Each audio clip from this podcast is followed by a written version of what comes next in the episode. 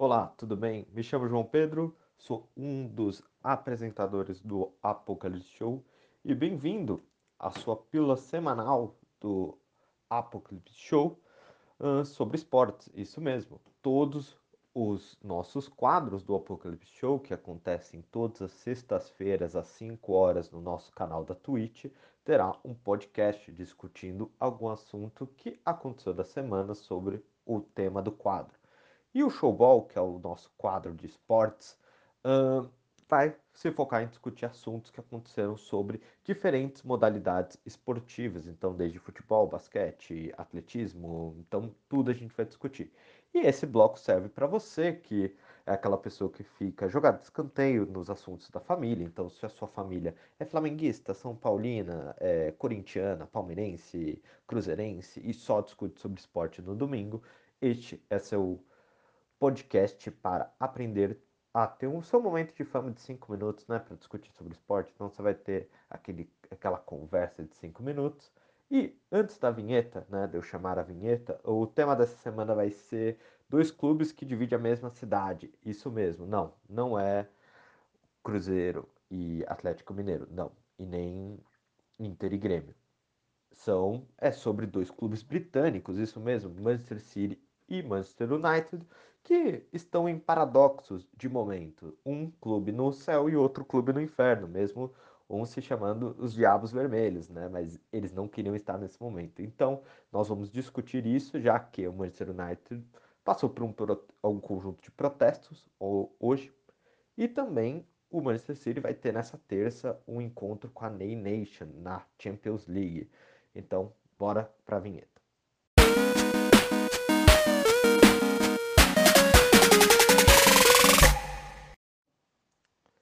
Bom, antes de, da gente entrar no assunto, né? Você deve estar se perguntando, se você ainda ficou nesse podcast, quem é essa pessoa que está apresentando e falando sobre isso? Quem é esse tal João Pedro? Ele não é nenhum jornalista esportivo e nem é um ex-jogador de futebol. Mas não, não é isso que eu quero que você se pergunte. Eu quero colocar outra pergunta na cabeça. E por que sou eu, de vez de dois colegas meus, se você assiste o Apocalipse Show ou futuramente você vai assistir, que se chamam Davi e Rod, né? Meus dois colegas, porque não é os dois que estão apresentando.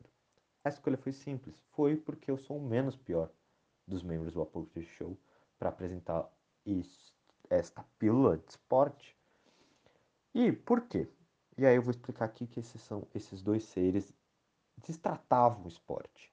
Primeiro, o Rod ele é só assiste Copa do Mundo, ele não tá ligado nem que que é Olimpíadas. Então, fica difícil, né, a gente conseguir ter ele falando sobre com vocês sobre esporte. E o Davi era aquela criança que fugia da educação física, então, né, vai ter que ser eu apresentando para vocês, pois eu sou o menos pior. Vocês estão vendo que é muito duro. Mas vocês vão amar eles. Todas as sextas-feiras às 5 horas na Twitch, no nosso canal. Então vão lá ver e a gente vai comentar sobre outros assuntos. Eles são melhores do que eu em vários outros assuntos e por isso que nós somos o trio perfeito. Bom, explicando esses pontos, vamos entrar no assunto do podcast. Os clubes de Manchester, que vivem momentos distintos na temporada, né? O United com protestos e o City rumo ao duelo com a Ney Nation. A Ney Nation. Nossa, fica estranho, né? Mas vamos lá, no English com vocês, que o Manchester City vai enfrentar o PSG, o time do Neymar, na semifinal da Champions. Mas, né, entrando um pouco no assunto sobre o Manchester United, primeiramente, que vive num momento pior, né, mesmo não estando ruim a temporada do Manchester United, ele está se classificando para a UEFA Champions League da próxima temporada. Mas o Manchester United vem sofrendo, é, sofreu um protesto hoje, no dia 2 do 5, o dia que nós estamos gravando o programa, uh, no qual os torcedores do Manchester United invadiram o estádio uh, do seu time, né, o Old Trafford, causando o adiamento do jogo contra o Liverpool na rodada válida pela Premier League, o Brasileirão da Inglaterra. Estou explicando porque vai que você fala aqui que é essa Premier League, mas já expliquei, é o Brasileirão da Inglaterra. O clube com mais pontos, com mais vitórias acumulados, com mais empates, com a pontuação natural de um brasileirão, ganha esse título. Então, é um pouco isso, resumo, para vocês estar bem naquela conversa de domingo, se lembrem disso. Uh, e aí, gente, entrando uma coisa antes, né, não entrando no assunto o que aconteceu durante o protesto, que são algumas coisas chatas, mas, né, acontecem.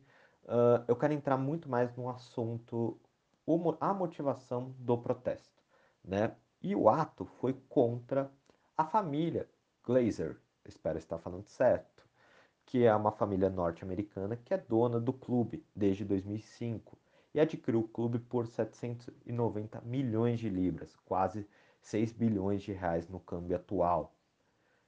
E já falando, né, é normal dentro dos clubes europeus, é um cenário normal você ter vários tio patinhas ou donos de clubes, sheiks, que são donos desses clubes, né, os clubes mais valiosos, mais populares da Europa, uh, e fazem um pouco um sistema meio de, do jogo manager. É um jogo que uh, você é dono de um clube, decide aonde você vai construir o seu estádio, como vai ser seu uniforme, podendo mudar qualquer coisa, porque você é dono do clube, né? E se vocês olharem, né, até o seu rival, o time que a gente vai discutir hoje, o Manchester City é também dono, tem um dono, tem um dono, tem um conjunto de investidores que é dono do Manchester City. O City é gerido pelo City Football Group, que quem é o seu proprietário, né, de forma majoritária, são os investidores do Abu Dhabi United Group, que, resumidamente, o Sheikh é dono do Manchester City. Então, o Sheikh da Arábia tá, do, tá como dono desse clube. Mas, né, o cara que. E aí, voltando para Manchester United, fiz uma pausa, expliquei que é natural esse sistema, não é só o Manchester United. O cara que foi que comprou inicialmente o Manchester United já faleceu. E o clube hoje está sob tutela dos seus dois filhos, né? Que cuidam do negócio. E a torcida vem se revoltando com, esse, com, o, com esses donos desse clube, né? Pois existe uma forte crítica sobre a gestão de futebol, né? A gestão esportiva do clube né? E que não vem dando muito certo. O clube vem arrecadando bastante dinheiro desde a sua desde a compra desses donos, eles vêm conseguindo uh, muitos recursos, só que não vem tendo tanto mérito esportivo. E aí, isso tudo se agrava, gente, desde né, o mérito esportivo não vem dando certo, porque eles são donos desde 2005, mas o Manchester United teve um conjunto de sucessos durante esse período né? Muito por conta que os do, principalmente os donos inicialmente falaram que não iam interferir uh, na gestão de futebol do futebol da de, do clube. E aí, a partir de 2013, quando o Sir Alex Ferguson, um dos maiores técnicos do Manchester United, da história do Manchester United, vencedor de UEFA Champions League, vencedor da Premier League, foi um cara que colocou o Manchester United entre um dos maiores campeões britânicos né, da Inglaterra, né, Milwaukee, né, um dos maiores campeões ingleses, né, se aposentou, tudo desandou para o clube, né, e também o, ma o manager, né, como eles falam, né, David, David Gill, também saiu, uh, o gerente de futebol, e que conseguia fazer bons negócios, conseguindo a contratação de bons jogadores, sempre com a gestão desses dois, o clube deu muito sucesso. E aí, a situação piorou depois da aposentadoria e saída deles.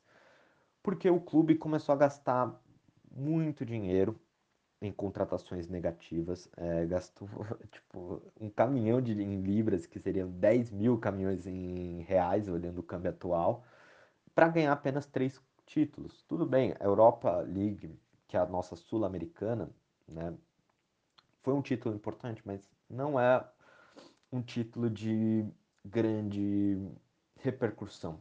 E isso, durante os anos, se dilui e não consegue ter o sucesso que os torcedores do Manchester United estavam acostumados na era Alex Ferguson.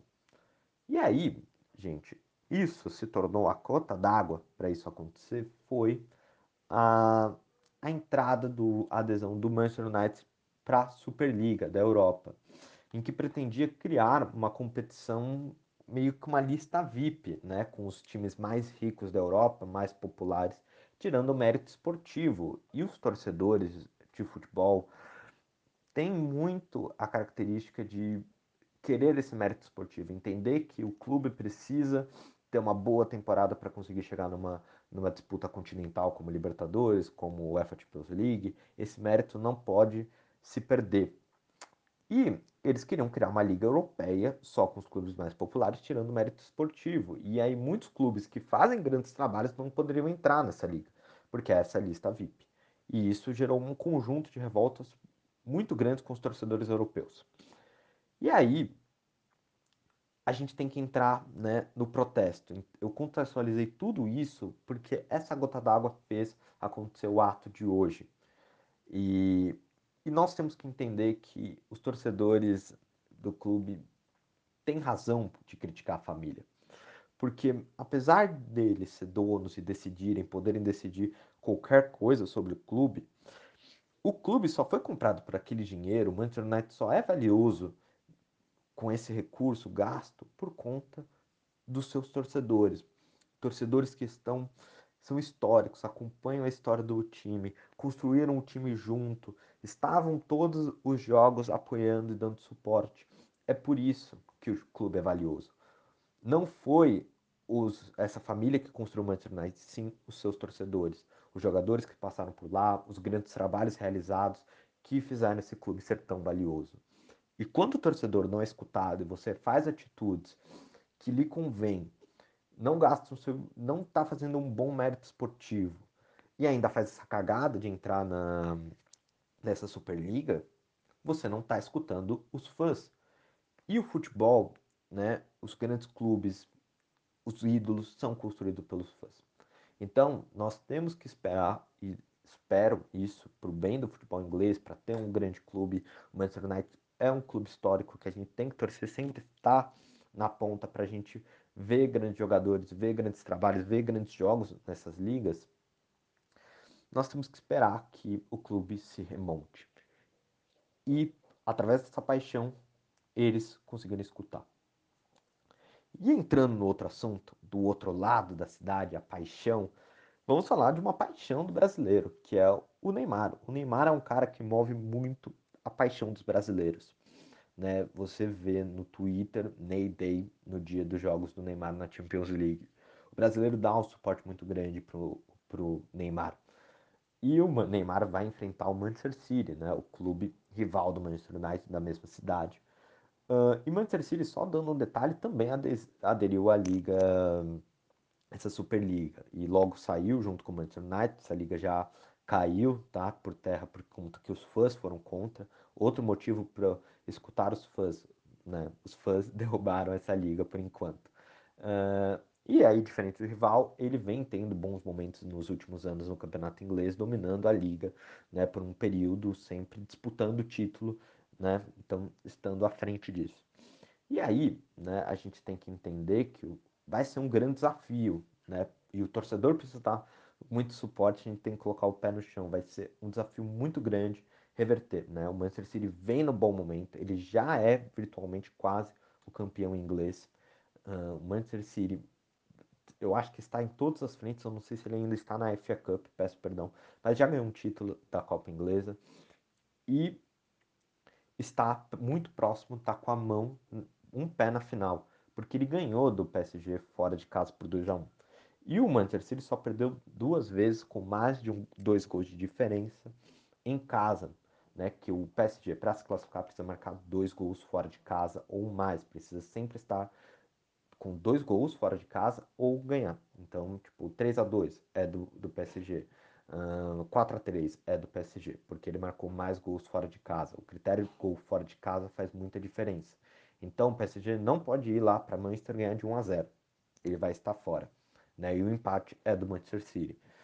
Então, é um desafio muito grande para Ney Nation. Eles vão precisar torcer muito. Mas eu já coloquei o lado difícil né, dessa, dessa disputa. Agora, olhando para o lado positivo, eu acredito muito que o PSG possa sim ganhar é, e que se classificar, principalmente pelo ataque. O PSG é um ótimo ataque, ele tem dois dos melhores jogadores. O Mbappé não fez uma boa primeira partida. O Mbappé, jogador francês, craque, né? futuro melhor do mundo, com certeza. Uh, não fez uma boa partida e com certeza vai deve melhorar para essa segunda partida. Uh, e o PSG joga melhor fora de casa, fez uma boa partida na última rodada contra o Bayern de Munique fora de casa. Então podem ter esperanças que vai ser um grande jogo. E aí, né, e é o mais legal é como vocês têm que ter, você é torcedor do Neymar, tem que ter esperança sempre, porque você construiu ele, ele como ídolo, graças à paixão que vocês têm. Uh, então, continuem. E aí, eu quero alguns comentários de vocês, não sei se pode dar algum comentário, mas falem ou opinem no nosso Instagram. Se vocês concordam com essa análise, se vocês discordam, podem falar, sempre estaremos de coração aberto para vocês, né? E terça-feira se liguem que vai ter Neymar, né, dentro da Champions League, torçam ou não torçam por ele. E na terça também vai ter o lançamento da Brazilian Hour, né, o nosso resumo de política comigo, eu vou estar falando com vocês. E na sexta-feira nós nos encontramos para falar um pouco de esporte, se for interessante.